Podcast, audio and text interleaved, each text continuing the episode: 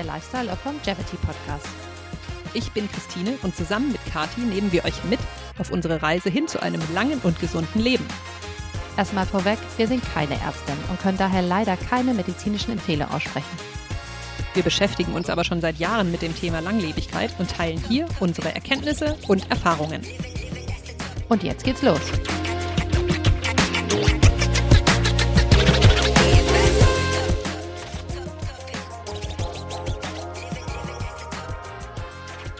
Dieser Folge sprechen wir über das Trendthema kontinuierliche Blutzuckermessung. Wir enthüllen, was dahinter steckt, beleuchten die Vor- und Nachteile und geben euch wertvolle Hacks mit an die Hand, um euren Blutzuckerspiegel wie Profis zu managen. Bereit für den Deep Dive? Dann geht's jetzt los!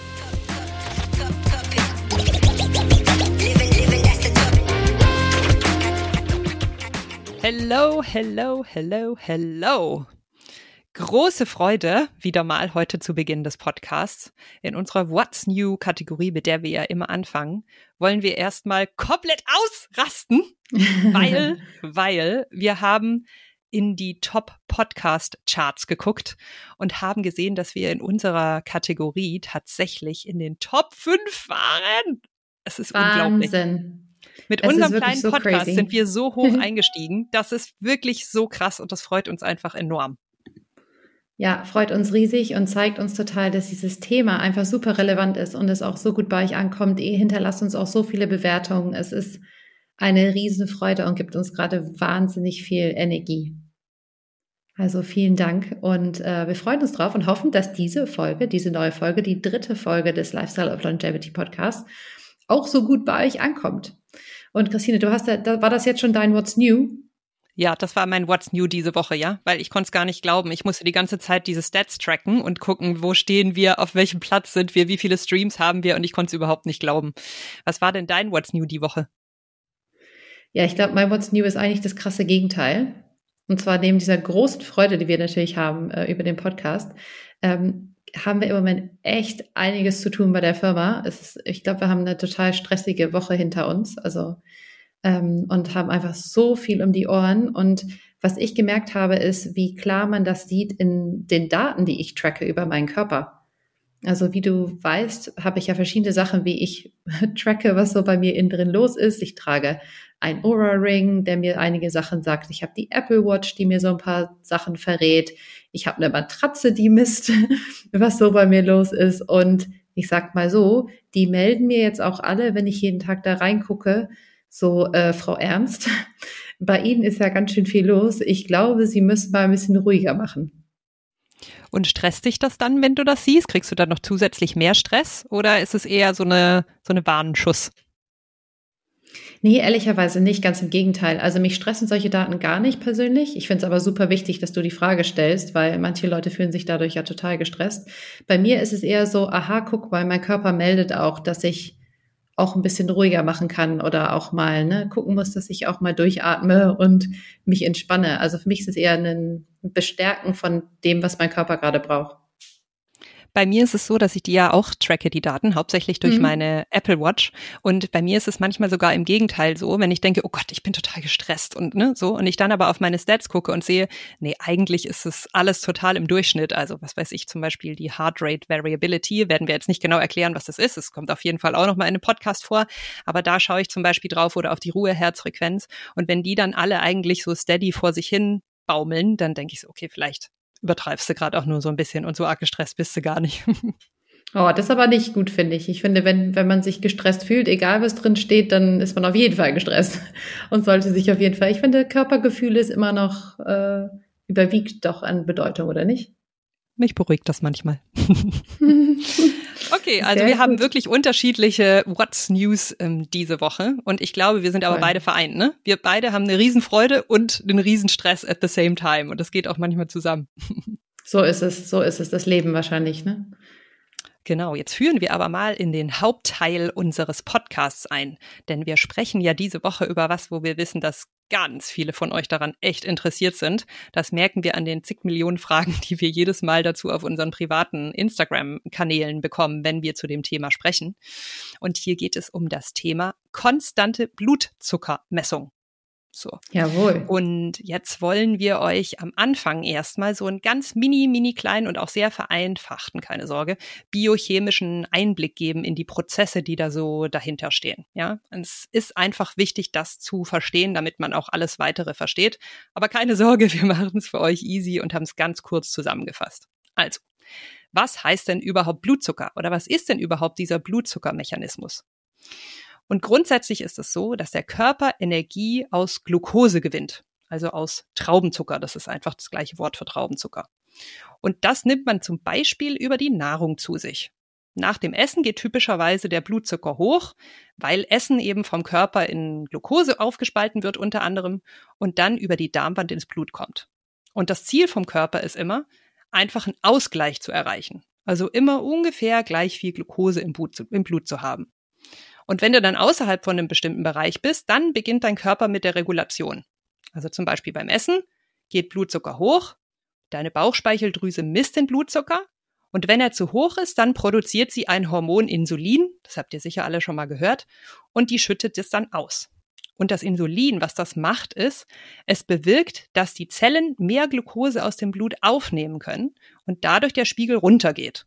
Ja, außerdem noch, dass die Leber und die Muskeln Glucose speichern. So, und der umgekehrte Teil ist natürlich, wenn man Energie verbraucht. Also zum Beispiel, indem man sich bewegt. Da ist es so, dass die Muskeln dann zum Beispiel Glucose brauchen, um sich bewegen zu können. Und damit sinkt der Blutzuckerspiegel. Und wenn dann der Blutzuckerspiegel zu niedrig ist, dann gibt es den Gegenspieler von Insulin, nämlich das Hormon Glucagon. Und das bewirkt, dass zum Beispiel die Leber dann wieder Glucose abgibt und dann der Spiegel wieder eben auf das Soll steigt, wo er eigentlich hin soll. So. Und jetzt habt ihr ja verstanden, wie dieser ganze Prozess funktioniert.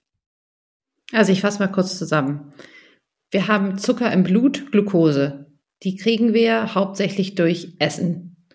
Und das, der Körper findet das super, weil braucht er, um sich zu bewegen, um Sachen zu machen, um zu denken auch. Ne? Wir brauchen unfassbar viel ähm, Energie und Glucose, um überhaupt, damit unser Gehirn funktioniert. Und damit das aber nicht zu hoch geht, produziert er Insulin und das Insulin hilft, dass das sich wieder ausreguliert. Ist das richtig zusammengefasst? Ja, das ist richtig zusammengefasst. Okay. Und Super. genau, in die in Gegenrichtung gibt's eben auch, ne? Das ist, glaube ich, auch wichtig zu wissen, dass natürlich auch, wenn er zu niedrig ist, eben das Glucagon gebraucht wird, damit eben wieder Glucose freigesetzt wird, ne? damit man eben okay, genug cool. Energie hat. So. Und jetzt fragt ihr euch vielleicht so, Moment mal, aber was ist denn daran jetzt relevant für Langlebigkeit oder Longevity? Das ist doch ein ganz normaler Prozess der in jedem Körper normalerweise, wenn man nicht gerade Diabetes hat, auch so abläuft. Und es ist doch auch echt total individuell und jeder reagiert doch hier anders. Warum ist denn das überhaupt relevant, Kati? Ja, ich glaube, das Erste, was man verstehen muss, ist eben, du hast ja das Wort Diabetes schon in den Mund genommen, ist das ganze Thema, was passiert denn, wenn das Glukoselevel konstant hoch ist. Also wenn der Körper konstant so viel Glucose im Blut hat, dass er die ganze Zeit Insulin produzieren muss. Ja, es gibt ja gewisse Lebensmittel und Zucker ist, glaube ich, am, am einfachsten sich vorzustellen, weil wenn man puren Zucker isst, dann geht natürlich das Glukoselevel hoch im Blut, aber zum Beispiel auch andere ähm, Kohlenhydrate vor allen Dingen, wie weiße Nudeln ne, oder Fastfood, ähm, aber zum Beispiel auch Softdrinks, Coca-Cola oder Sprite oder so, ja, führen ja dazu, dass der Insulin, ähm, dass sehr viel Insulin ausgeschüttet werden muss, um das Glukoselevel zu regulieren. Und wenn der Körper konstant dabei ist, also ständig machen muss, weil er jeden Tag, den ganzen Tag eben solche Sachen zugefügt bekommt, dann kann es dazu führen, dass der Körper insulinresistent wird. Das heißt, dass er nicht mehr diese Regulierung machen kann und es nicht mehr hinbekommt, das Glukoselevel zu senken. Und da bleibt einfach sehr viel Glukose im Blut. Und das kann dann dazu führen, dass man Diabetes bekommt. Und zwar Diabetes Typ 2. Das ist nicht die Diabetes, die äh, ihr kennt, mit dem manche Menschen einfach geboren werden oder in der Kindheit eben bekommen, sondern es ist eine Diabetes, die man bekommt, indem man dauerhaft zu hohe Glukoselevel in seinem Blut zulässt. Und dann kann es eben passieren, dass der Körper nicht mehr selber diese Regulierung hinbekommt. Und das Problem bei Diabetes Typ 2 ist, dass es ein, wenn man Diabetes Typ 2 hat, das ist eine Krankheit, die sehr stark korreliert mit sehr vielen anderen Krankheiten, die einen dann wiederum töten können. Ja, und man kann generell sagen, dass das Sterblichkeitsrisiko von einer Person mit Diabetes Typ 2 doppelt so hoch ist wie das Sterblichkeitsrisiko von einem Menschen ohne Diabetes Typ 2, laut dem Deutschen Ärzteblatt. Also Diabetes Typ 2 ist etwas, was eigentlich in der eigenen Hand liegt durch die eigenen Handlungen und was man eben vermeiden kann. Genau, und jetzt ist es noch so, dass man sogar noch einen Schritt weitergehen kann, warum das ganze Thema für Langlebigkeit relevant ist. Und zwar gibt es eben Ärzte wie zum Beispiel den Peter, Peter Thier, der sagt, dass bei dem Blutzuckerspiegel es bestimmte Studien gibt, die sagen, generell einen niedrigeren Blutzuckerspiegel zu haben, ist besser. Und noch weitergehend, weniger Schwankungen im Blutzuckerspiegel, also nach oben oder nach unten, sind auch besser weil beides zu einem höheren Sterblichkeitsrisiko führt. So, da zitiert er verschiedene Studien. Man muss aber dazu sagen, und das, darauf werden wir später im Podcast auch nochmal drauf eingehen, dieser Teil ist einfach noch ein bisschen umstritten. Das ist noch nicht hundertprozentig belegt. Also es ist nicht nur so, dass sozusagen laut Peter Attia ein Blutzuckerlevel bedenklich ist, wenn er zu Diabetes Typ 2 führt, sondern auch ohne Diabetes Typ 2 kann ein konstant etwas erhöhter Blutzuckerlevel schlechter sein als ein konstant etwas niedriger erhöhter Blutzuckerlevel. So, und dann wird es eben für Leute relevant, die gar nicht Diabetes Typ 2 haben oder gar nicht in die Richtung gehen, sondern ganz normal in Anführungsstrichen gesund ist, wie du, jetzt wie du und ich, ne? Und das ist ja auch einer der Gründe, warum wir beide einen sogenannten CGM ja auch schon benutzt haben. Ja, diese CGM, das steht für Constant Glucose Monitor. Und das sind so kleine Geräte, das könnt ihr ähm, bei mir auf dem Instagram-Channel auch gerade beobachten. Ich trage nämlich jetzt gerade so ein Ding. Ähm, das ist so ein kleines äh, Teil, das ist ungefähr so groß wie ein, ich weiß nicht, bisschen größer ein als Stück vielleicht. Ja, ein bisschen kleiner, glaube ich, mittlerweile sogar. Äh, nicht besonders breit, auch ungefähr so breit wie so ein, ähm, so ein Euro-Stück.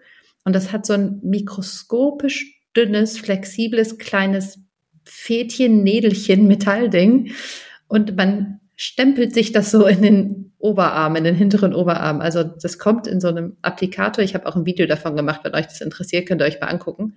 Und dann stanzt man das so bei sich in den Arm und man denkt sich, oh mein Gott, das ist jetzt richtig schlimm. Ich rag, rag, jag mir so eine Nadel in den Arm, aber ganz wirklich, es tut wirklich überhaupt nicht weh, erstaunlicherweise. Ist so ein kleiner Pieks. Und ähm, dann kann man das eben anbringen. Und was hier, glaube ich, wichtig ist zu wissen, auch vielleicht für die nervliche Beruhigung, ist, dass man nicht die ganze Zeit so eine feste Nadel da im Arm hat. Ja, also das ist so ein flexibler Sensorfaden. Ja, also der ist nicht sozusagen ist jetzt nicht so, als läuft man mit so einer Nadel in der, in der Ader rum. Das ist wirklich was, was man überhaupt nicht spürt. Also das ist auch das selbst das Anbringen wirklich nur mini kleiner Peaks. Das ist viel weniger, ich würde sagen, vielleicht wie so ein Insektenstich oder sowas, ja. Also nicht von so einer Hornisse, sondern eher von so einer kleinen Mücke. Und dann auch, wenn es dran ist, da kann man auch drauf liegen, ne, das ist nicht, nicht schmerzhaft, das ist kein Problem. Ja, total. Und was dann passiert ist, diese kleine Nadel, die ist nicht im Blut, weil soweit kommt das gar nicht rein, sondern die ist in dem Körpergewebe und kann aber durch gewisse Mechanismen, die dort eingebaut sind, eben auf Basis Sachen, von Sachen, die sie im Gewebe misst, sagen, was gerade dein Blutzuckerlevel ist. So. Und diese Information schickt sie per App an dein mobiles Telefon. Das heißt, du kannst dann jederzeit, die schickt, ich glaube, die neuesten Modelle, die schicken einmal pro Minute so einen Wert und da sieht man die ganze Zeit eben auf der App, wie hoch gerade der eigene Blutzuckerlevel ist. Und normalerweise halten diese ein so ein ähm, Gerät, ein so ein CGM, hält so 14 Tage. Ja, 14 Tage lang kann das eben Daten schicken. Und was vielleicht noch ein Tipp ist, was mich immer ein bisschen gestört hat, ist, das steht ja so ein bisschen ab vom Arm und ich hatte immer Angst, dass ich das abreiße selber, wenn ich zum Beispiel was, mir was an und ausziehe, so ein Sporttop oder so, ähm, mir ist das tatsächlich also, auch mal passiert. Also mir ah, ist es ja? wirklich einmal beim Kickboxen richtig vom Arm gerissen quasi. Also das ist, ja. will man nicht, weil kostet ja auch Geld, aber da sagst du vielleicht gleich noch was dazu. Äh, genau, das will man nicht. Und deswegen ähm, habe ich angefangen, das so abzutapen mit so ähm, Sportler-Tape, ne, dass man da einfach so das drauf tapet. Natürlich nicht auf den Sensor, weil wenn man das Tape wieder abmacht, soll ja der Sensor nicht mit abfliegen. Da muss man irgendwas dazwischen liegen. Aber du hast ja dann auch so Kleber entdeckt, die extra dafür gemacht sind, ne? Genau, das sind wirklich super günstige Kleber, die gibt's bei Amazon oder, oder wo auch immer. Ne? Das sind einfach so Sticker, die extra für diesen Zweck konzipiert wurden, die einfach genau in der Mitte sozusagen eine nicht klebende Fläche haben und rumherum eine Kleb, so ein Klebering. Und die halten echt wie Bombe. Also ich finde die super, die reizen auch meine Haut nicht. Ich habe da manchmal so Probleme bei Pflastern. Und die halten wirklich auch jede Dusche, die halten beim stärksten Schwitzen, beim Sport. Das ist wirklich überhaupt kein Problem. Bei mir halten die tatsächlich so zehn Tage ungefähr und dann brauche ich für die letzten vier Tage nochmal ein neues. Ja, also ich habe auch so einen Kleber diesmal benutzt, so ein, so ein Pflaster und habe jetzt nach einer Woche das mal ausgetauscht. Da franzt das so eine Seite ab und dann merkt man, dass es nervt und dann tauscht man es eben mal aus. Aber das ist, glaube ich, eine, eine gute Ergänzung, wenn man so etwas macht. Ähm, viele von euch haben äh, uns gefragt, so wo kriegt man das denn her? Ja, wo kriegt ihr denn diese diese Sensoren her? Und diese Sensoren werden ähm, von Pharmaunternehmen produziert, weil die ja ursprünglich konzipiert wurden und auch benutzt werden für DiabetikerInnen. Ja, früher mussten ja DiabetikerInnen ähm, dauerhaft sich so ähm, in die Finger pieksen, das habt ihr vielleicht mal früher gesehen, und dann direkt so in so Geräten messen, was ihr Blutzuckerlevel gerade ist. Und das können sich DiabetikerInnen zum größten Teil sparen, indem sie konstant sowas tragen und dann immer sehen, wie ihr Blutzuckerlevel ist. Und das heißt, es gibt zum Beispiel ähm, eine Firma, die heißt Abbott, die produziert welche, die ich jetzt zum Beispiel gerade trage. Das ist Modell Libre 3. Und man kann ähm, diese Sensoren auch direkt dort bei denen beziehen. Kann man online googeln und mittlerweile kann man auch direkt bei denen entweder einen so einen Sensor oder mehrere beziehen. Und die stellen auch eine sehr vereinfachte App zur Verfügung, wo eben angezeigt wird, wo der Blutzuckerlevel gerade ist.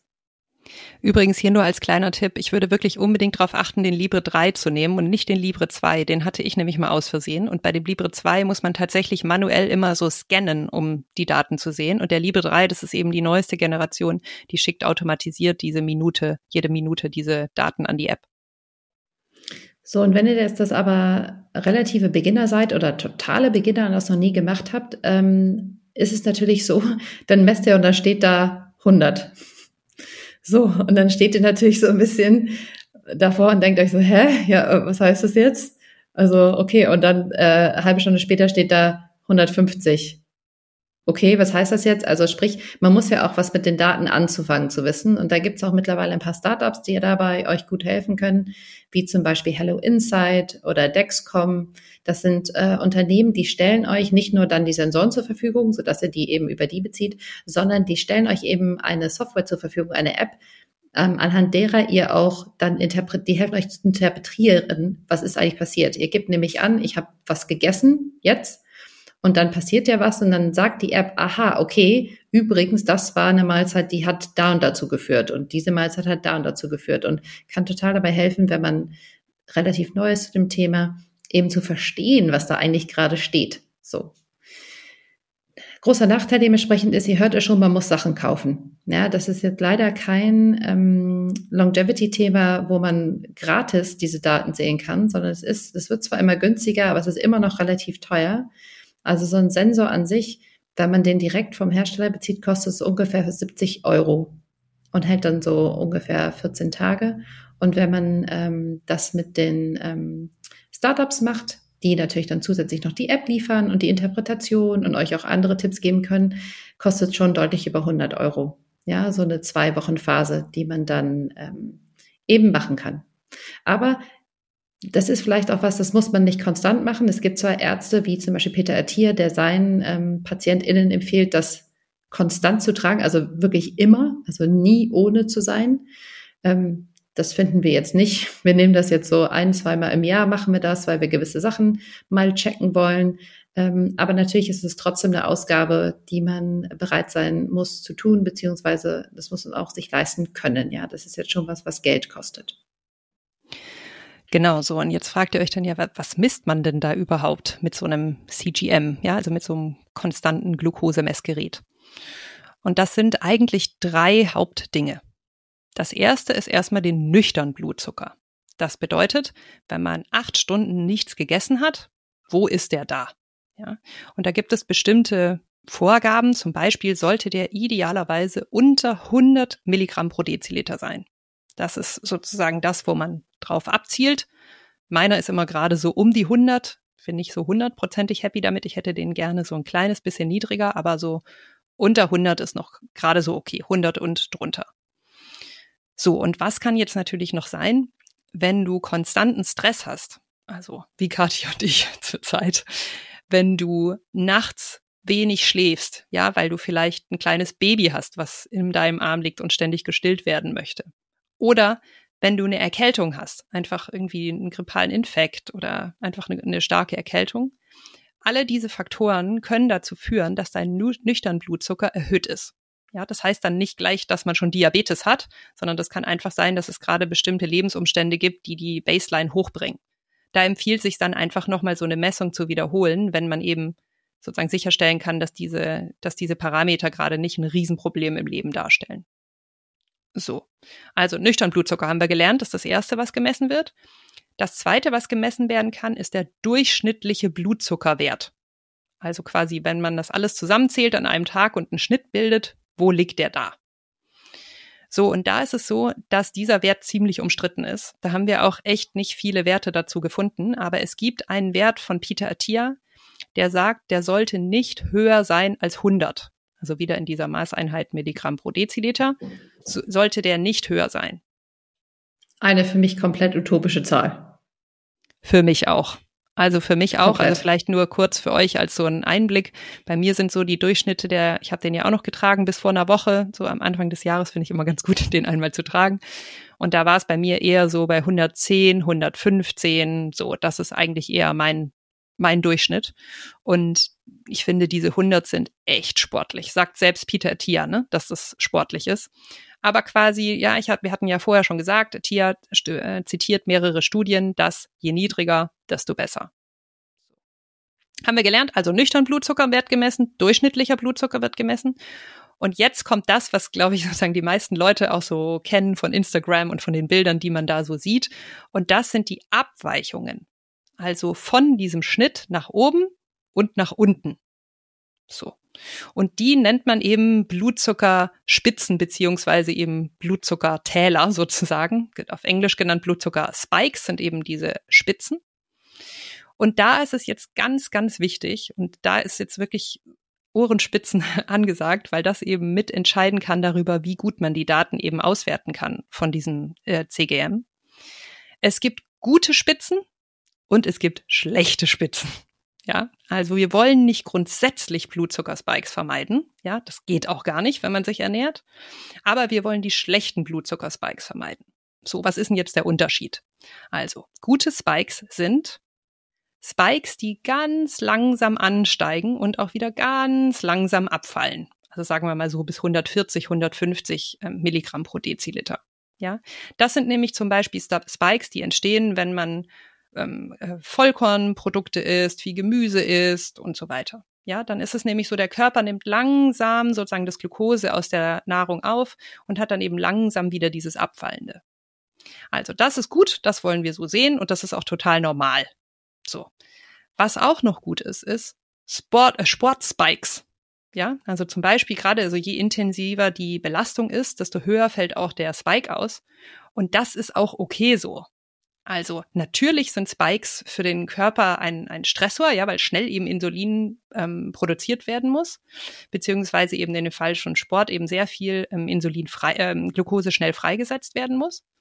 Aber im Fall von Sport ist es eben so, dass die Belastung unterm Strich für den Körper positiv ist. Ja, weil einfach der Sport so viele Vorteile hat, dass sie sozusagen die Nachteile des Spikes ähm, äh, ausgleichen. Ja, das heißt, es wäre total falsch, wenn ihr jetzt auf eurem Blutzucker-Tracker ähm, seht, ihr habt einen Spike vom Sport und dann sagt, um Gottes Willen, ich kann jetzt auf gar keinen Fall mehr Hit-Training machen. Ja, das ist ein falscher Rückschluss. Des Weiteren gibt es noch andere Spikes, die im Grunde gut sind und nicht schädlich. Und zwar sind das eben Spikes, die zum Beispiel von Sachen kommen wie Sex. Ja, auch das kann zu Spikes führen. Und wollen wir deswegen aufhören, Sex zu haben? I don't know. Dann ne, Cold Exposure zum Beispiel, also so Kältebad, ne, oder wenn man sozusagen so in den kalten See springt. Ja, da geht's bei mir gerade total ab. Das sind echt, ich gehe ja fast jeden Tag so in die Sauna und da ins Eisbad und das Eisbad, das jagt wirklich das Glukoselevel hoch.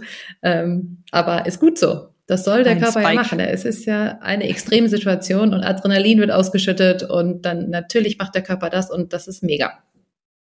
Genau.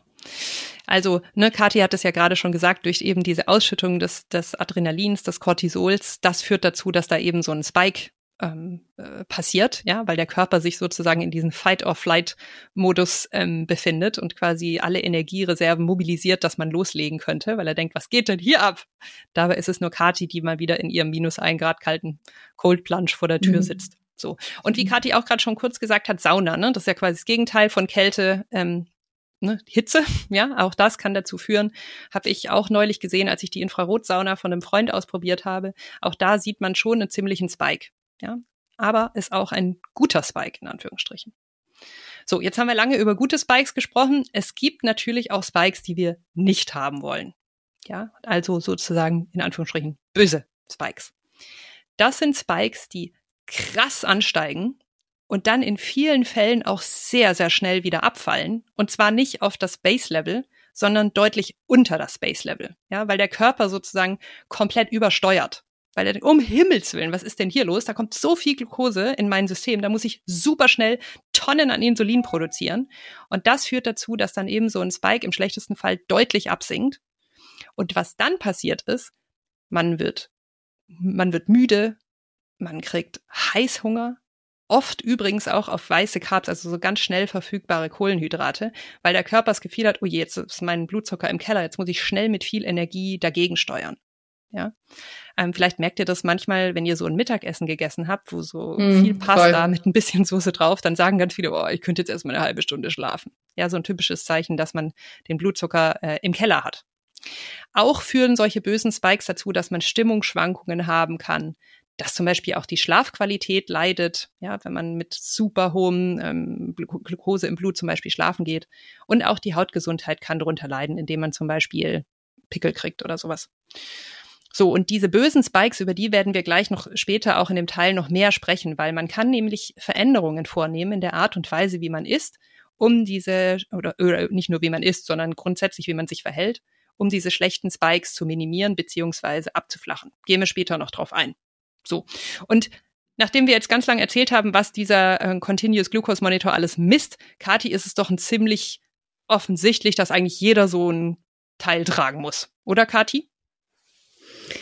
Naja, halt nicht unbedingt. Also ähm, neben dem Thema Kosten, was wir ja schon vorhin angesprochen haben, dass es echt eine nicht so ganz günstige Geschichte ist, ähm, gibt es auch wirklich mittlerweile ähm, ja Debatten online dazu, inwieweit das überhaupt für, das wird immer gesagt, zu Wellnessgründen genannt wird. Ich finde, Wellness ist jetzt auch nicht ganz das richtige Wort, weil auch in Anführungsstrichen gesunde Menschen, die sowas tragen, machen das ja nicht aus Wellnessgründen, sondern wie wir jetzt zum Beispiel beide gerade, weil wir eben über für unsere Gesundheit was lernen wollen, ja, damit wir uns so verhalten können, wie es ähm, gesund ist für unseren Körper. Aber trotzdem, ähm, da gibt's wirklich Sachen, die man abwägen muss bevor man entscheidet, das zu tun. Und ähm, uns fehlt da manchmal äh, bis jetzt so eine differenzierte Auseinandersetzung. Man, ist, man findet entweder Leute, die sind total begeistert und sagen nur, was toll daran ist, oder Leute, die sagen, oh Gott, das ist ganz, ganz, ganz, ganz schlimm und macht das auf keinen Fall. Und daher wollen wir heute mal differenziert darüber sprechen und haben auf Basis von unseren Erfahrungen und den vielen, vielen Sachen, die wir dazu gehört und gelesen haben, mal zusammengefasst, was für uns die vier Pros sind, also die dafür sprechen, dass man das machen sollte, aber auch die vier Cons, die wirklich dagegen spricht, dass man das machen sollte. Und ich steige direkt mal ein, ja, wenn ich darf, Christine, mit dem ersten Pro. Warum, warum wir das machen und warum wir das für eine gute Sache halten. Und zwar, man lernt natürlich dadurch einfach viel besser den eigenen Körper kennen und worauf man reagiert.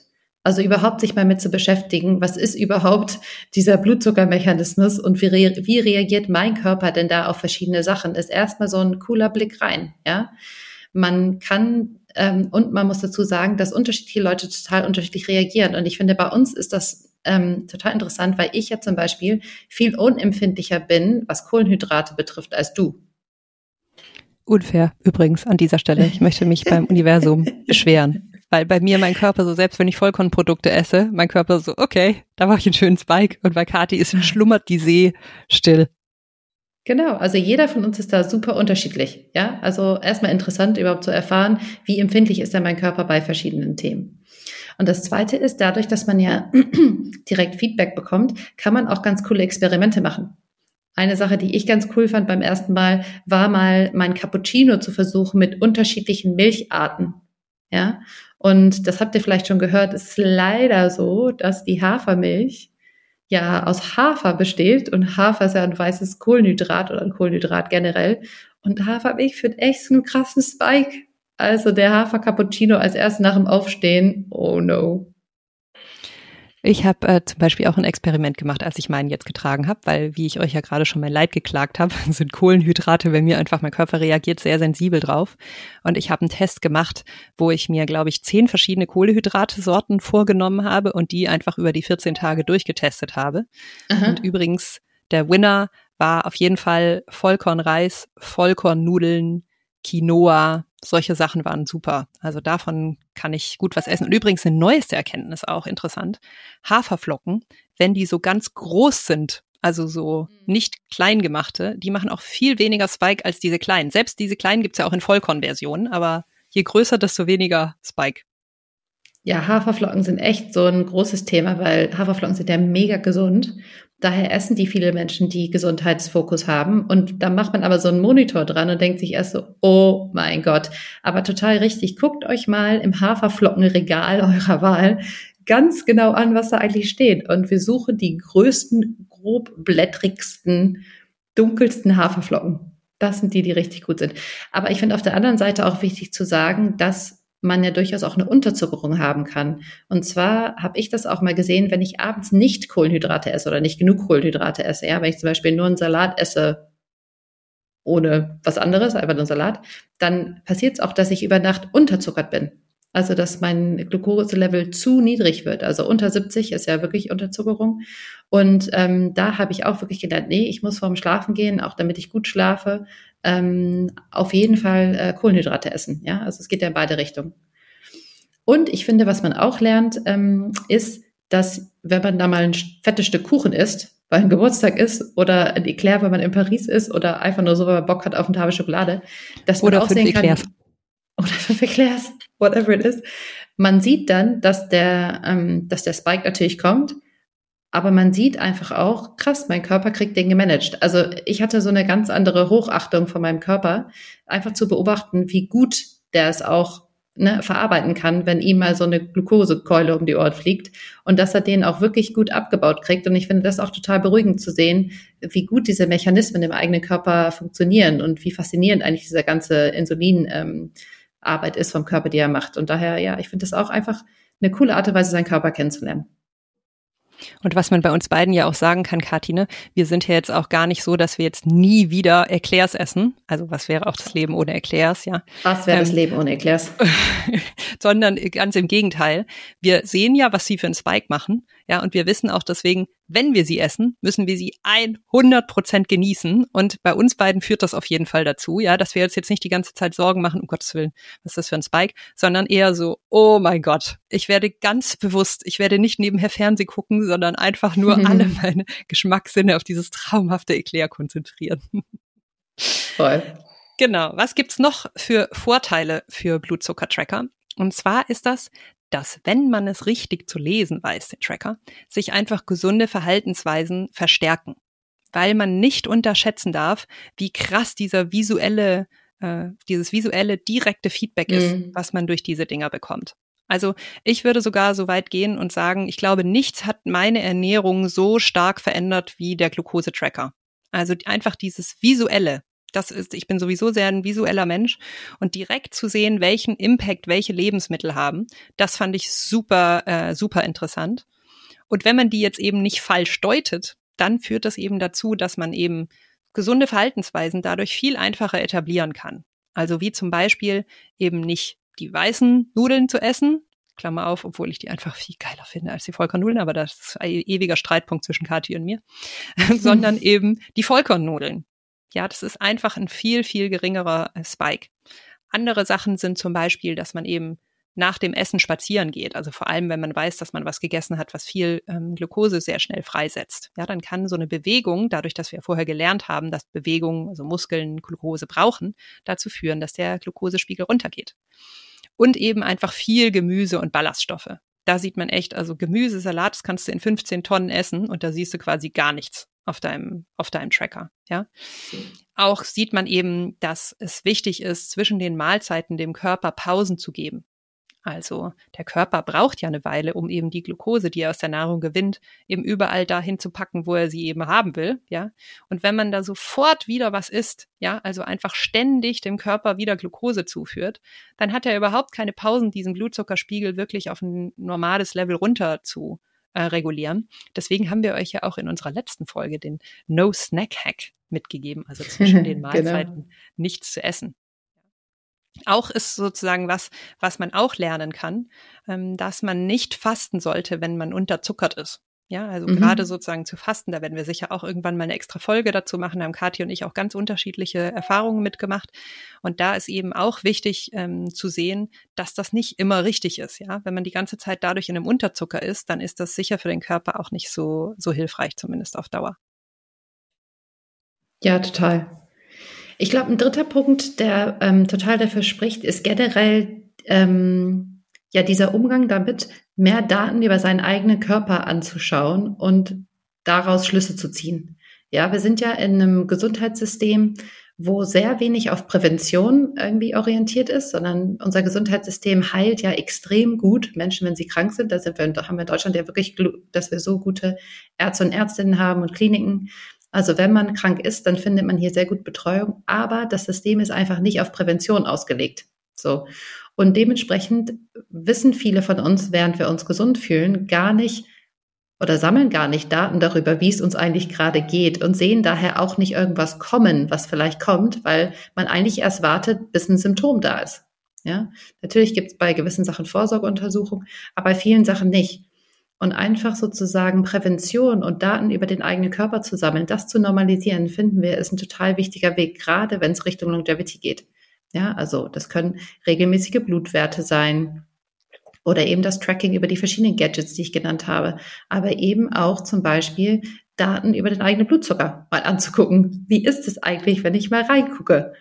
Und was steht denn da? Und ähm, ja, da kann es natürlich auch sein, dass manche Leute dann dadurch überhaupt erkennen, dass sie vielleicht schon eine Prädiabetes haben und sich dann einfach frühzeitig Unterstützung dabei ähm, holen können, um eben vielleicht Diabetes Typ 2 noch abzuwenden oder wenn es bereit da ist, dann umzukehren. Ja, also einfach diese Präventionsarbeit und den Umgang mit den Daten über den eigenen Körper weiter zu üben. Dabei hilft natürlich so eine CGM-Erfahrung auch total. Und was wir ja vorher schon gelernt haben, ist ähm, dieser Blutzuckerspiegel, der einigermaßen stabil ist und eben nicht zu sehr hoch und runter kracht, auch eben oft ein Indikator für eine gesunde Ernährung beziehungsweise gesunde Lebensweise, Klammer auf, wenn man es natürlich richtig macht, Klammer zu. Und dieser Indikator kann eben auch nützlich sein für andere Sachen. Wie zum Beispiel ähm, haben wir auch in der letzten Folge gelernt, dass es gefährlich ist, Organfett zu haben. Ja, das wollen wir da nicht haben, das soll sich da nicht ansammeln. Und jetzt kann es ja sein, dass dein Arzt oder deine Ärztin dir gesagt hat, hm, da haben wir ein bisschen viel Organfett, das sollte weg. Ja, also überschüssiges ähm, Organfett loswerden. Und weder Kathi noch ich sind Fans von so Crash-Diäten, wo man irgendwie so ganz extreme Ernährungssachen nee. aufrecht erhält und dann verliert man 100 Kilo in zwei Wochen. Ja, also das ist einfach Quatsch. Da glauben wir nicht dran, sondern Gewichtsabnahme oder in dem Fall eben vor allem überschüssige Fettansammlungen loszuwerden, zum Beispiel an den Organen. Das ist ein Prozess, der lange dauert. Ja, das ist was, wo man einfach oft grundsätzlich Sachen umstellen muss in seinem Leben. Also sowohl was Ernährung angeht, als auch was Bewegung angeht. Und das ist natürlich dann schon auch manchmal mühselig, so lange Geduld zu haben. Ja, weil es einfach wenig befriedigend ist, wenn man nicht von Tag eins zu Tag zwei direkt einen positiven Effekt sieht. Ja. Und der Glukosetracker kann hier helfen, kurzfristige Erfolge aufzuzeigen nämlich wie schon gesagt, indirekt, indem man eben sieht, der Blutzuckerspiegel macht nicht komplett crazy nach oben und unten Bewegungen, ist es ja eben, kann es ein Indikator sein eben für gesunde Ernährung und damit eben auch für ähm, Abbau von Fett an den Organen, wenn man das eben schafft, das gut, ähm, gut einzupendeln. Und dadurch, dass man eben ähm, dieses Feedback sofort kriegt, also kannst du ja jede Minute draufschauen, ist es einfach viel kurzfristiger der Erfolg und das hält dich motiviert. Ja, genau. Ich kann mir vorstellen, dass es so, eine, ähm, so ein Fettabbau, das dauert ja einfach ewig. Ne? Und wenn man da einfach so kurzfristige Erfolge hat, wo man sich auf die Schulter klopfen kann und sagen kann, hey, guck mal, ich habe jetzt diese Woche irgendwie schon voll viel für mich in dem Bereich getan. Das geht in die richtige Richtung. Und man misst ja auch nicht regelmäßig das Organfett. Somit, das kommt ja auch noch dazu. Das heißt, da kriegt man einfach super selten so Feedback. Ja, daher echt ähm, cool, dass es da die Möglichkeit gibt. So, also ihr seht, wir sind aus mehreren Gründen Fans, aber uns ist es wirklich wichtig, euch jetzt auch zu zeigen, dass es auch Cons gibt, also Teile, die dagegen sprechen, dass man sowas macht. Und ähm, genau, ich glaube, mit der ersten kannst du ja anfangen, Christine. Das ist wirklich, glaube ich, ein wirklich super wichtiges Thema. Genau, auch ein Thema, mit dem ich selbst schon Erfahrung gemacht habe. Und zwar kann es einfach sein, dass durch so einen Tracker so eine Angstsituation auftritt. Ja, also beispielsweise, man hat jetzt zwei Wochen Blutzucker gemessen und man sieht, man hat mh, hm, von Kohlenhydraten sehr hohe Spikes, so wie ich. Ja, das kann im schlimmsten Fall einfach dazu beitragen, dass man wirklich so eine Essensstörung kriegt, ja, weil man gar nichts mehr essen will, weil man das Gefühl hat, alles, was man isst, führt zu Spikes, ja, oder dass man anfängt, keine Carbs mehr zu essen oder sowas, ja. Also einfach sozusagen immer, wenn man auf seinen Teller guckt, nicht sich darüber zu freuen, wie schön bunt der hoffentlich aussieht und wie, wie viel schönes Gemüse da drauf ist und wie lecker alles schmeckt, sondern einfach nur noch an diesen Spike zu denken, ja, und dementsprechend einfach, ähm, ja, im Grunde die Freude am Essen verliert. Und eben im schlimmsten Fall wirklich so eine, ja, so eine Food Disorder, also sozusagen, jetzt fehlt mir das deutsche Wort, Kati, nicht Food Disorder. So eine Essstörung? Eine Essstörung, genau, eine Essstörung zu entwickeln. Und das ist natürlich ähm, was wir auf gar keinen Fall wollen. Ja, es ist auch für viele Leute sozusagen noch was, was man in einem ohnehin schon stressigen Alltag managen muss. Ja, also um Gottes Willen, da muss ich jetzt auch noch drauf achten. Ja, ich habe doch schon so viel Stress, weil, weiß nicht, Kind und Job oder so. Und jetzt ist noch eine Sache. Ja, auch das kann sozusagen zu Stress führen, zu Anxieties führen, ja, also zu Angstzuständen äh, führen, weil es einfach so das Gefühl ist, dass man noch mehr machen muss. Auch weil einfach Menschen leider oft, vor allem Frauen, auch sehr hart mit sich selbst sein können. Ja, so, boah, jetzt habe ich da einen Spike. Oh Gott, ich wusste, ich hätte diese Sahnetorte nicht essen sollen. Ja, einfach so, das dann auch danach so krass zu bereuen, statt diese Sahnetorte einfach richtig zu genießen, was ja das ist, was angesagt ist. Ja. Und ich sage deswegen, dass ich da eben auch schon eine leichte Erfahrung mitgemacht habe. Ähm, nicht mit dem ähm, Glukosemessgerät, sondern mit einem Kalorientracker. Ich habe einmal für eine, wollte ich eigentlich für zwei Wochen lang mal alle Kalorien tracken, die ich zu mir nehme, weil ich einfach wissen wollte, wie viel Kalorien ich tracke versus wie viel ich verbrauche. Und ich habe diesen Versuch nach fünf Tagen selbst abgebrochen, weil ich einfach festgestellt habe, ich schaue auf jeden Teller nur noch mit dem Blick von wie viel Kalorien sind da drauf. Und sowohl bei Kathi als auch bei mir ist es so, wir lieben Essen. Ja, es ist einfach so mhm. wirklich ein, wir sind so richtige Foodies, ja, und es ist so eine Säule von Glück und ne, äh, Genuss in unserem Leben zu essen. Und als ich gemerkt habe, dass das irgendwie auch nur ein Mühe dagegen geht, habe ich sofort alles abgebrochen, weil das darf nicht passieren. Ja, und ich glaube, da muss man einfach mit sich selber super achtsam sein.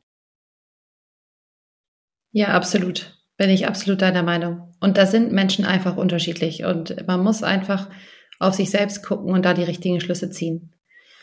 Das zweite ist, und das habt ihr vielleicht auch schon ein bisschen durchgehört, ist, dass man schon wissen muss, was man mit den Daten macht, wenn sie denn da stehen. Ja. Also, da steht dann meinetwegen eine 140 plötzlich mitten am Tag.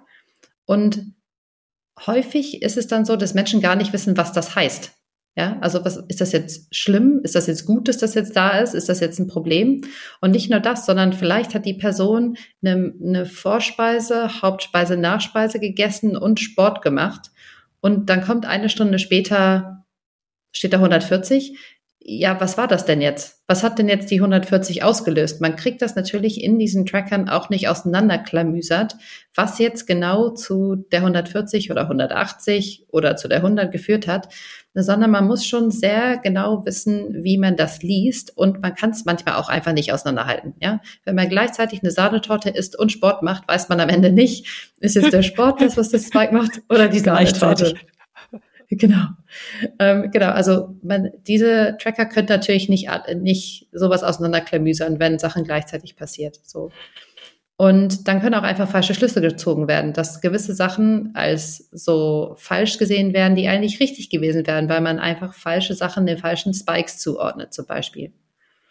Und es kann auch zu einem unbewussten Manifestieren von gesundheitsschädlichem Verhalten führen. Also wie Christine schon gesagt hat, vor allem dieses Thema zu wenig Carbs. Ja? Wenn man jedes Mal sieht, dass wenn man Kohlenhydrate isst, es einen Anstieg gibt, kann es dazu führen, dass man denkt, okay, dann bloß keine Carbs.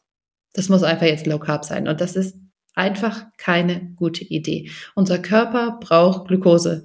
Wir brauchen Glukose, um funktionieren zu können, damit wir denken können, damit wir uns bewegen können. Vor allem bei Frauen, ne?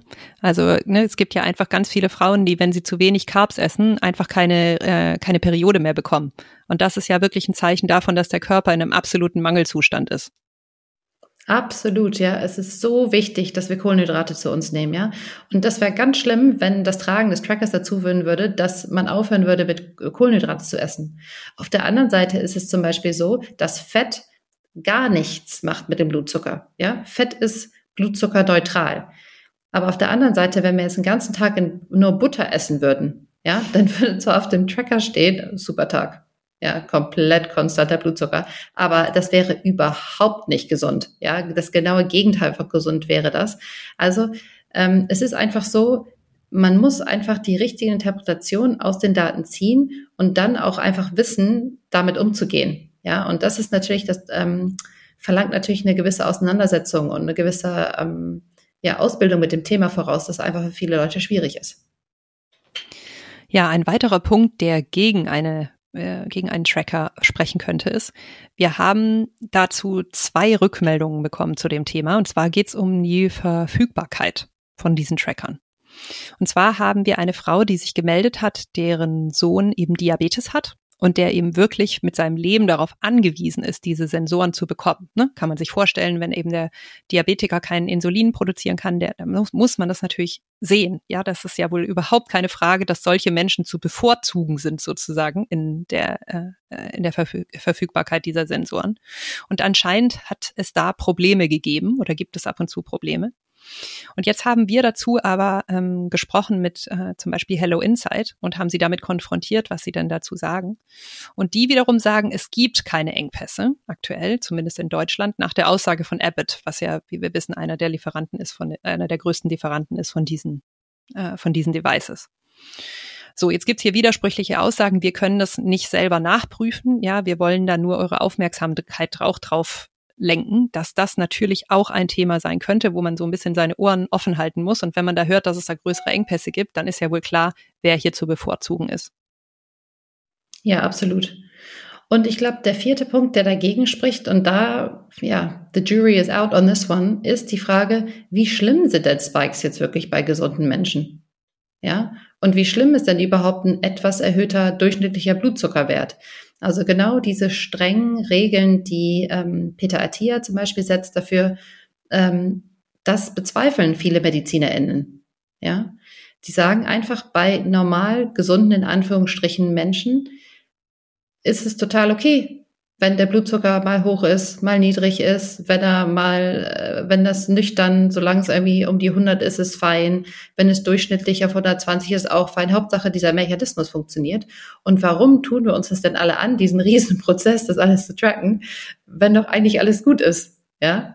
Es gibt auch keine Langfristdaten darüber, wie der Umgang von diesen CGM-Daten bei gesunden Menschen sozusagen, dass das wirklich von Vorteil ist oder schädliche Gesundheitsfolgen sozusagen verhindert. Also es ist einfach nicht klar oder es ist einfach wirklich umstritten, das müssen wir ganz ehrlich sagen, in der Medizinerwelt, wie sinnvoll das ist für gesunde, in Anführungsstrichen, Menschen, sowas konstant zu tragen. So. Und ich, wir finden, das sind insgesamt alles Punkte, die jeder von uns abwägen sollte, bevor er oder sie das macht, ob das für einen Sinn ergibt oder nicht. Ja, und ich finde, es gibt sowohl im Pro- als auch im Con-Lager einfach echt richtig dicke Bretter sozusagen, die dafür oder dagegen sprechen. Deswegen können wir auch nicht sagen, ihr müsst das machen, ja, sondern das nee. muss einfach jede Person für sich entscheiden, indem ihr eben die Vor- und Nachteile gegeneinander abwägt, die wir euch gerade aufgezeigt haben. So. Und nehmen wir jetzt mal an, ihr entscheidet euch dafür ja, ihr wollt sowas ausprobieren, dann haben wir ein paar kleine Tricks, Tricks und Kniffe für euch vorbereitet, wie es dann eben eine erfolgreiche CGM-Experience, also eine erfolgreiche Erfahrung mit dem Blutzucker-Tracker für euch wird. Das erste ist, sucht euch einen Buddy. Das kennt ihr vielleicht schon aus anderen, vielleicht zum Beispiel aus der Arbeitswelt. Ne? Da gibt's ja auch so Buddy Systems, wenn man irgendwo eingearbeitet wird. Und auch hier würden wir euch dringend empfehlen, einen Buddy zu suchen. Also bei Kati äh, und mir sind wir das gegenseitig und mhm. in unserem Fall vielleicht auch ein bisschen extrem, weil wir uns quasi minütlich die Daten hin und her schicken mit Screenshots von irgendwas, was wir gemessen haben. Erstens mal ist ein Buddy sinnvoll, weil es einfach Spaß macht, sich dazu auszutauschen, wenn einem äh, sowas interessiert. Und zum anderen ist es einfach vor allem für dieses Thema Essstörungen super wichtig, jemanden zu haben, mit dem man da einfach so ein bisschen immer so im Austausch ist, auf dem man auch so ein bisschen aufpasst, ne? wo man ein bisschen auch so einhaken kann, wenn man merkt, der andere oder die andere verfällt da in ungesunde Muster. Also Buddy suchen. Zweitens. Es ist wichtig, das richtige Mindset zu haben, wenn man so einen Tracker dran macht. Also zum Beispiel, bist du gerade in der stressigsten Phase deines Lebens, ja, weil gerade neues Baby bekommen, plus neuen Job, ja, plus Umzug, ich sage jetzt irgendwas, ja, also wenn du gerade in der stressigsten Phase deines Lebens bist, macht das einfach keinen Sinn, sich noch diesen zusätzlichen Stress dazu zu geben. Und wenn ich jetzt gewusst hätte, wie viel Stress wir gerade haben, hätte ich meinen jetzt auch nicht eingesetzt. Aber das war leider leider nicht so ganz vorherzusehen. Und deswegen ja, ja. ist auch bei mir gerade ja auch sehr schwierig, die Daten richtig, richtig zu interpretieren. Genau, ich glaube, dass manchmal weiß man das natürlich nicht vorher, aber wenn man es vorher schon weiß, ja, dann ist einfach vielleicht gerade nicht der richtige Zeitpunkt. Im Grunde müsst ihr euch fragen, wird euch das empowern? Ja, gibt euch das Kraft, wenn ihr da jetzt gerade diesen Tracker verwendet? Oder wird das einfach einen zusätzlichen Stress kreieren? Ja, dann lieber nicht machen. Dazu ist ehrlich gesagt auch zu teuer sondern dann vielleicht mal ein bisschen abzuwarten und das später zu machen. Drittens. Was Sinn macht, ist, bevor man den Tracker dran macht, ist, sich eine Liste zu machen mit Dingen, die man tracken will. Ja, also in meinem Fall waren das ja zum Beispiel die verschiedenen Kohlehydrate, ja, oder in Katis Fall hat sie ja vorher mal ein Beispiel gegeben, wo sie verschiedene Cappuccino-Sorten getestet hat. Und so gibt es für dich sicher auch verschiedene Sachen, die du einfach regelmäßig isst, wo du mal wissen willst, wie wirken die sich denn aus? Macht Sinn, so eine Liste zu haben, die man dann wirklich systematisch abarbeitet und wo man auch Buch dann drüber führt, ne? wo man dann einfach dazu schreibt, wo war denn da mein Spike, nachdem ich das gegessen habe, so dass man später auch noch kontrollieren kann. Genau, und das leitet uns schon direkt zum nächsten Punkt, was wir empfehlen würden. Verhaltet euch realistisch. Ja, weil das nützt ja niemandem was, wenn ihr jetzt zwei Wochen lang total jungfräulich nur äh, Gemüse und äh, Salat knabbert, ja, und dadurch einen super Blutzuckerspiegel habt, aber es eigentlich total anders ist, wie ihr euch normalerweise verhaltet, ja. Ihr wollt ja wissen, wie ist euer normales Verhalten und was macht das mit eurem Blutzuckerspiegel. Also nix verschönen sozusagen. Auch ruhig mal die Sahnetorte essen. Und Klammer auf, die Sahnetorte ist gar nicht so schlimm mit dem Blutzuckerspiegel, weil durch mhm. das Fett von der Sahne macht die gar nicht so einen Spike. So. Genau, und last but not least ähm, glauben wir, dass es total Sinn macht, sich Zeit zu nehmen, diese Ergebnisse auch wirklich dezidiert auszuwerten. Also wenn dann die zwei Wochen um sind, sich einmal hinzusetzen mit einem Stift und einem Zettel und dann wirklich zu vergleichen, so was sind denn jetzt die Top drei Kohlehydrate zum Beispiel, die bei mir keinen so hohen Spike gemacht haben. Ja, mein Lieblingskohlehydrat ist ja übrigens der Sushi-Reis, weil der wird ja mit so ähm, Essig, Reisessig gemacht. Und daher spiked er bei mir nicht so, wo wir von Lieblingscarbs sprechen. Ja, da, und vor allem kommst du jetzt ja schon sehr elegant zu unserem nächsten Thema, nämlich was man eben tun kann, um die zu vermeiden, ne, die Spikes. Genau, wir wollten euch auf jeden Fall natürlich noch Hacks mitgeben. In diesem Fall sind es Blutzucker stabilisierende Hacks. Ja, mit denen ihr, wenn ihr sowas machen solltet, auch mal rumexperimentieren solltet, was das für einen Effekt hat, das eine versus das andere. Also ich fange mal an. Das erste ist Clothe Your Carbs. Das heißt, wenn ihr Kohlenhydrate esst, esst die nicht einfach alleine, sondern ergänzt andere Sachen, vor allen Dingen Fette. Ja, also man einfach so eine Salzstange klappern ist schlimmer in Anführungsstrichen als eine Salzstange, die ihr vorher zum Beispiel einen Frischkäse-Dip reintut. Genau, dieses Clothe Your Carbs heißt quasi die Carbs anziehen, also ummanteln. Genau, ummanteln mit etwas anderem, idealerweise etwas, was Fett beinhaltet. Ja, gerne gesundes Fett. Ja, Avocados oder, ne, wie gesagt, so ein schöner Dip. So, das zweite ist die Reihenfolge vom Essen. Also es zeigt sich, dass wenn wir die Kohlenhydrate als letztes essen, sie zu weniger Spikes führen. Denn der Körper ist erstmal beschäftigt mit anderen Sachen, vor allen Dingen, wenn die ballaststoffreich sind. Also haben wir in der letzten Folge schon besprochen, über 50 Prozent des Tellers soll ja aus Gemüse bestehen. Und wenn ihr erstmal das Gemüse esst, ja, dann ist der Körper echt busy, erstmal überhaupt den Ballaststoff runterzubrechen. Und dann bereitet er sich vor und kann sozusagen die Glukoseverarbeitung auch etwas strecken. Ja, und dann kommt es, wie Christine vorhin beschrieben hat, zu diesem langsamen Anstieg zu dem Spike und dem langsamen Wiederabfall. Und ihr kriegt genau nicht diese ganze große Spitze.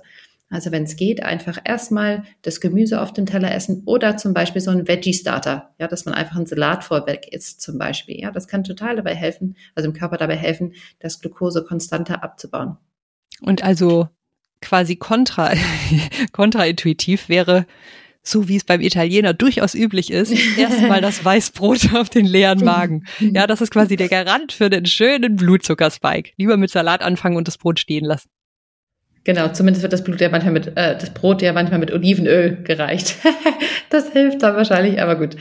Ähm, das dritte ist ein Hack und zwar Essig. Ich weiß nicht, ob ihr schon davon gehört habt, aber die Zugabe oder die, die Zusichtnahme von Essig hilft auch dem Körper, Spikes zu verringern. Ja, also man kann zum Beispiel vor dem Essen so einen Essigshot zu sich nehmen. Ähm, und dann hilft es dabei, dass die Spikes nicht so doll ausgeprägt sind. Und Essig ist ja generell auch ein total cooles Essen und gut für den Körper. Und daher kann man das gerne mal machen. Und zum Beispiel meine liebe Co-Host hier, Christine, liebt Essig. Daher, wenn man mit ihr isst, braucht man sich keine Sorgen darum zu machen. Dass man nee, meine Salatsauce ist immer so sauer, die kann immer nur ich genießen. ja, genau. So, ähm, dann der Punkt Bewegung. Ähm, wir haben ja schon gesagt, dass Glucose ja gebraucht wird für Bewegung. Das heißt, wenn ihr viel freies Glucose habt im Blut und euch dann bewegt, ist das perfekt für den Körper, weil der muss dann nämlich nicht das Glucose aus euren Muskeln rausziehen, sondern er kann denn die Glucose super verfügbar aus der Blutbahn rausziehen. So, das heißt, dieses klassische nach dem Mittagessen kurz bei einer Runde spazieren gehen ist perfekt. Ja, das hilft dabei, nicht nur euch gesund zu halten, dass ihr mal in die frische Luft kommt und mal rauskommt, sondern es senkt auch euren Blutzuckerspiegel beziehungsweise lässt ihn stabil bleiben. Und das merke ich bei mir super krass. Also sobald ich mich bewege, ähm, kann ich quasi jeden Spike, egal was es ist, im Zaum halten. Das ist natürlich auch eine Superpower. So, und dann haben wir noch das ganze Thema Vollkorn oder komplexe Carbs. Also wenn man ähm, Kohlenhydrate isst, was man ja soll, das haben wir schon besprochen, wie wichtig das ist, dann ist es super, wenn man möglichst unverarbeitete, komplexe Carbs isst. Also eben Vollkornreis oder wie gesagt die großen, dicken Haferflocken oder die Süßkartoffel, ja, und weniger zum Beispiel einfach den puren weißen Reis oder die weiße Pasta, wo die Kohlenhydrate einfach schon sehr verarbeitet sind und dementsprechend einfach viel schneller, zack, zack, zack, in die Blutbahn kommen und somit einfach zu schneller ansteigenden Spikes führen. Ähm, Vorsicht bei Getränken, weil das geht nämlich sofort in die Blutbahn, vor allen Dingen, wenn ihr nicht ähm, vorher was gegessen habt, also zum Beispiel ein Kaffee mit Zucker drin oder Softdrinks. Das würde ratzfatz zu einem Spike führen. Und ähm, man kann, wenn man sich darauf einstellen kann, versuchen, auf ein Savory Breakfast umzustellen. Also, dass man nicht mehr süß den Tag startet, was ja in unseren Kulturkreisen ehrlicherweise recht üblich ist, sondern dass man eben mit einem salzigen Frühstück beginnt und so dem äh, Körper einen guten Start in den Tag gibt mit einer Sache, die vielleicht nicht so arg stark den Blutzucker ansteigen lässt. Also einfach die Normalisierung von salzigem Frühstück und nicht süßem Frühstück. So, ich glaube, das waren jetzt die wichtigsten. Klar, ich meine Obst, wenn man es isst, dass man eben das ganze Obst isst und nicht unbedingt ausgepresst als Smoothie zum Beispiel, das hilft auch. Aber da gibt wirklich zahlreiche Sachen, zahlreiche Hacks, die ihr benutzen könnt. Und wir haben tatsächlich eine kleine Überraschung für euch. Und zwar haben uns überlegt, ähm, dass wir diese Woche ein kleines Gewinnspiel machen auf Instagram mit euch. Und zwar haben wir uns mit Layos zusammengetan. Das ist ein neues frauengeführtes Startup hier aus Deutschland. Und die stellen solche kleinen Essigshots her. Also wenn ihr nicht zu Hause seid und euch Essig sozusagen aus der Essigflasche rauskippen könnt, sondern unterwegs, könnt ihr euch Shots von denen mitnehmen. Und das kann total dabei helfen, wie gesagt, den Blutzucker stabil zu halten. Ich habe damit dieses Mal experimentiert und konnte tatsächlich ein äh, Spike nach einer Bowl, die ich gegessen habe. Ich habe die zweimal gegessen, einmal mit dem Shot und einmal ohne. Und mit dem Shot hatte ich einen Anstieg von 20 Punkten bei meinem Blutzucker und ohne den Shot von 35. Das heißt, ich konnte direkt sehen, dass es dabei geholfen hat, meinen Blutzucker stabil zu halten. Und die haben uns drei super tolle Pakete zusammengestellt, die ihr gewinnen könnt, wenn ihr jetzt ab heute bei uns auf Instagram auf unsere privaten Kanäle schaut. Also bei mir ist es Mrs. Kati Ernst, bei Christine ist es die Zweizeller. Da könnt ihr zusammen mit denen ein Paket ähm, bekommen und entweder einfach so zu euch nehmen oder vielleicht sogar in Kombination machen mit so einer CGM-Messung, wenn ihr eine machen wollt. Genau. Und jetzt ist es natürlich so, dass wir uns vorgenommen haben, in dem Podcast euch immer einen Disclaimer zu geben. Also wenn wir irgendwo schon mit Marken, die wir genannt haben, zusammengearbeitet haben, ja, in irgendeiner Form, indem wir zum Beispiel was von denen gekauft haben oder auch indem wir vielleicht sogar schon Codes von denen bekommen haben, dann wollen wir das hier mit euch teilen, dass ihr eben ähm, wisst, dass das so ist. Und in diesem Fall ist es eben so, dass wir sowohl schon selbst Tracker beziehungsweise Apps gekauft haben zu diesem Thema, als auch, dass wir schon ähm, Tracker geschenkt bekommen haben von den Marken und auch schon Codes dazu geteilt haben. Ja, das als Disclaimer. Genau, vor allem von Hello Insight. Mit denen haben wir schon einiges gemacht in der Vergangenheit. Das wollten wir hier nur der Transparenz halber sagen, dass es da eine Freundschaft auch gibt mit der Gründerin, damit ihr das wisst. Wir haben natürlich uns die größte Mühe gegeben, das hier trotzdem möglichst differenziert darzustellen. Genau. Da bleibt uns nur noch der Ausblick auf, auf nächste Woche. Wir haben, ich glaube, diese Woche schaffen wir es nicht, unter der eine Stunde zu bleiben, Christine. Oh mein Gott, wir haben überzogen. Ihr dürft mit uns schimpfen. Ähm, aber dafür gibt's nächste Woche das Thema, was als zweithäufigstes gewünscht wurde bei unserer Abstimmung auf Instagram. Ihr habt euch nämlich gewünscht, mehr zu erfahren über Sport und Bewegung.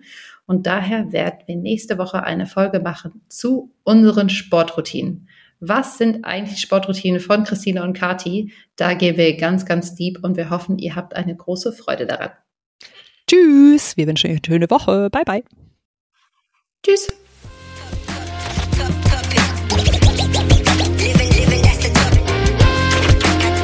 Das war der Lifestyle of Longevity Podcast für diese Woche. Am meisten unterstützt du uns, wenn du uns eine Bewertung hinterlässt. Und zwar auf Spotify oder Apple Podcasts. Wir freuen uns aber auch über Feedback, Wünsche oder Fragen via E-Mail an kati und Christine at gmail.com. Wir werden übrigens beide mit K geschrieben, also Kati und Christine. Oder über Instagram an unsere privaten Kanäle Mrs. Kati Ernst und Zweizeller. Bis nächste Woche. Tschüss!